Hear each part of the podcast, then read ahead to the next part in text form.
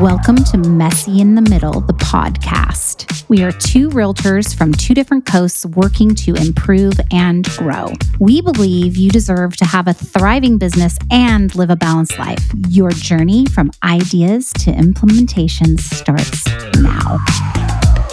Hey, Jefi, I've got a question for you. Ask away. So let's say you went to the grocery store and you had your shopping cart full of all your your veggies and all your healthy Uh-huh. food and you're all set and you're ready to go. And and there's like it's there's really long lines right? Mhm. and so and then like all of a sudden they open up a new check checking right? And they're like hey they look to you and say you want to come over? And you come over right? And you're like oh yeah all right i'm in.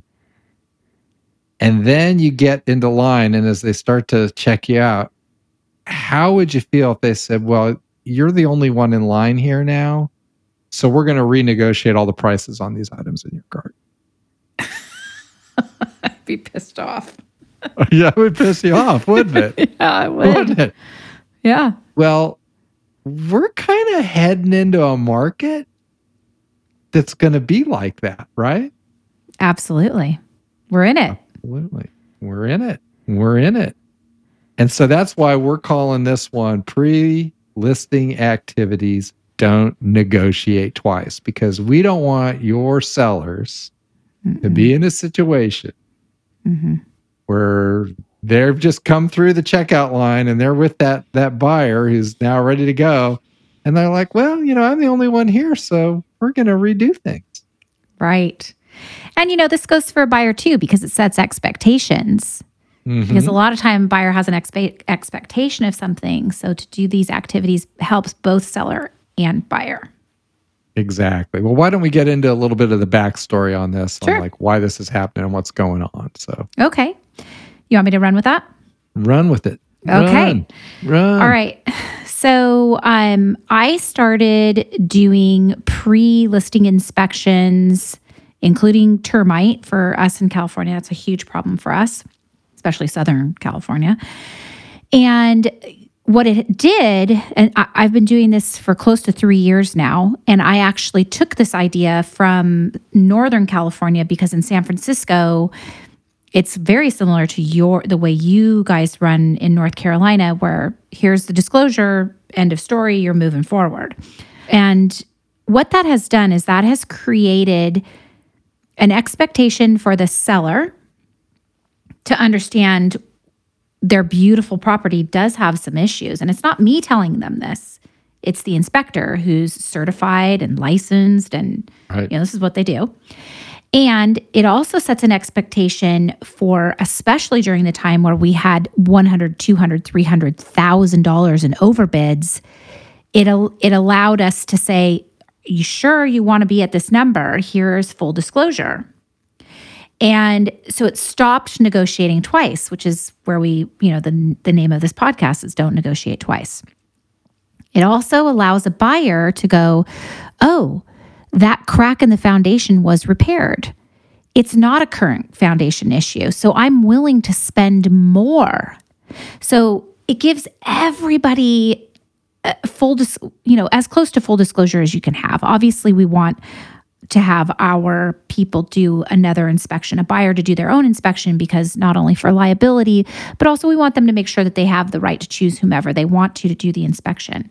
But the bottom line is this stops that singular negotiation piece, which is what you're talking about in the grocery line. Because if you have one person under contract, now they're renegotiating again, and you've lost all your other buyers, that's crap for your seller. And we don't want Yeah. that. We want the best for our sellers. So this is this is super, super, super big. Yeah, I, I agree 100%. And I know, Mhm. you know, in our market, we used to do like some of these things or Mhm. these things and then stopped doing them because the market was so hot.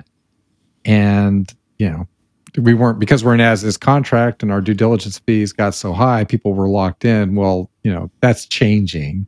Right. And so it becomes really, really important. So, Mhm. so that's the big picture on this. So why don't we zoom in? And you know, you're such a master on this list. I'm going to let you run with that a little bit, and then I'll chime in. Okay. So I've already gone through the pre inspection. What I didn't dig into was we also do sewer scopes uh, because a lot of our properties are older and the sewer lines from the house to the street are the responsibility of the homeowner or the buyer.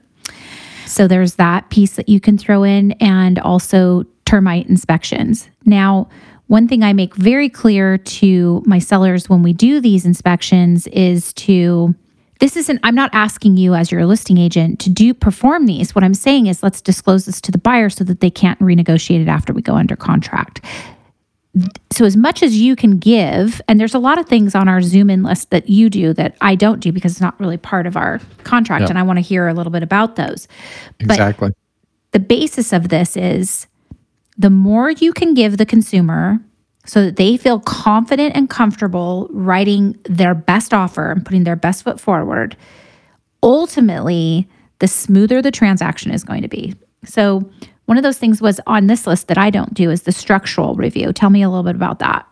Right. So what we'll do, um, you know, we'll we'll do the pre-inspect, which, Mhm. by the way, on all my listings uh, going forwards for the last few months, this is what we're doing. We do a pre-inspect, Right. thanks to you, and Right. it's, it's it's working. Yeah. Our inspectors will note if there's any items of structural concern, and so Okay. then we'll get a licensed structural engineer to come in behind that to review the property Mm-hmm. and issue a report that's stamped. And what that does is that their license is on it and says, This is what I found. And it either say, you know, no issue here or what needs to be done to remediate it. And then if, if there is remediation needed to be done, then we we show the invoices behind that on what's been. And Okay. that stamp goes forward with the property. So that way the buyer's getting something also that when they go to resell, they've got that that they can show. right. Um, so that that takes away a lot of issues by doing that. It's just good homework.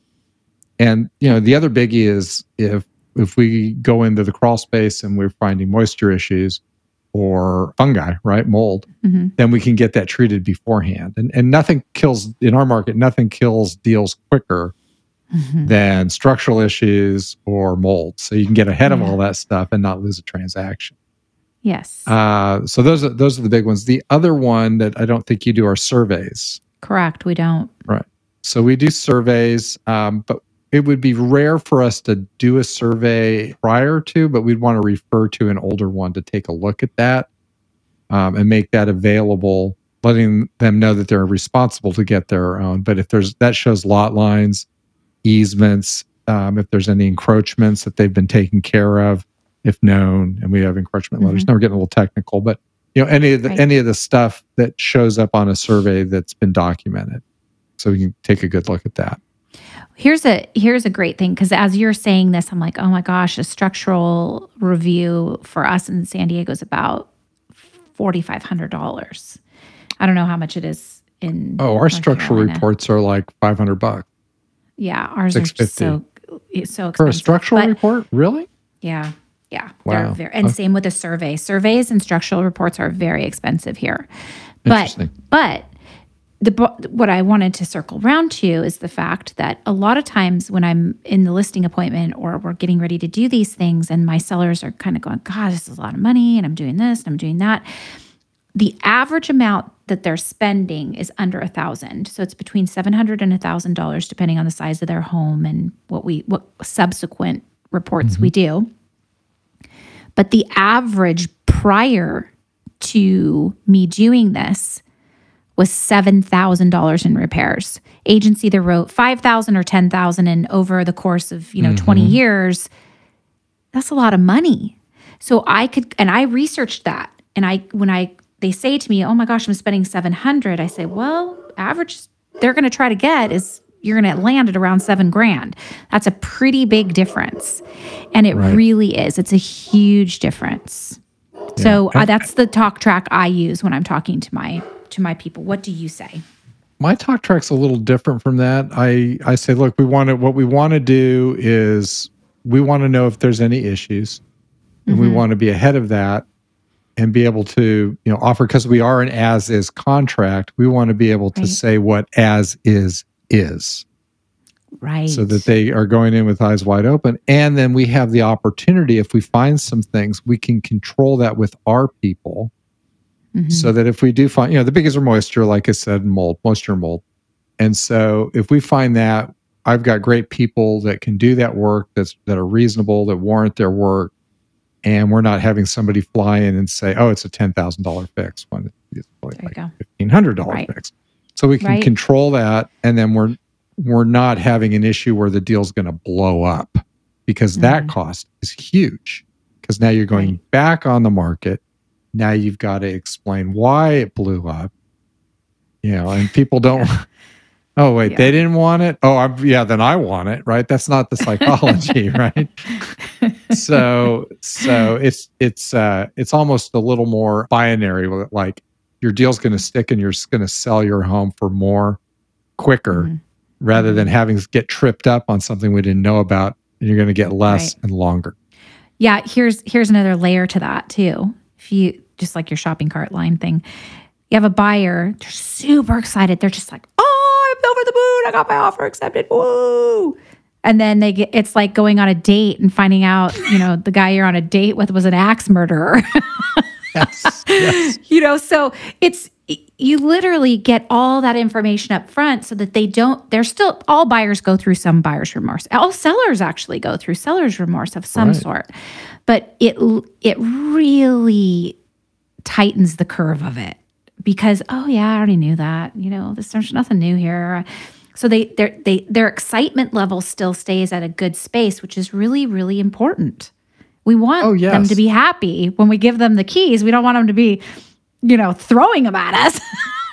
Right. Oh, it's just a much smoother cleaner process when you do this. It's more professional. Mm-hmm. Yeah. and let's face it when you don't do it you're kind of some of these you're holding your breath when it's when the day of the inspection like oh my gosh what are they going to find down there right Um, well, you've already checked it out. You know what you got. You can and you've dealt with it. And I love your line that you use. I don't think you said it, but it's when you give that, you make the report available to the Yep. buyer, right? yep You show Mhm. all the repair invoices, and then you say, "Look, Mhm.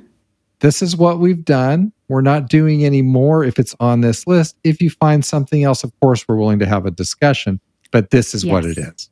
Yes. If you find anything different, find anything different, the seller's willing to chat. I don't know if they're going to do anything. They're willing to talk to you. If you Right. find the same things, sorry, you Yeah. already knew about them.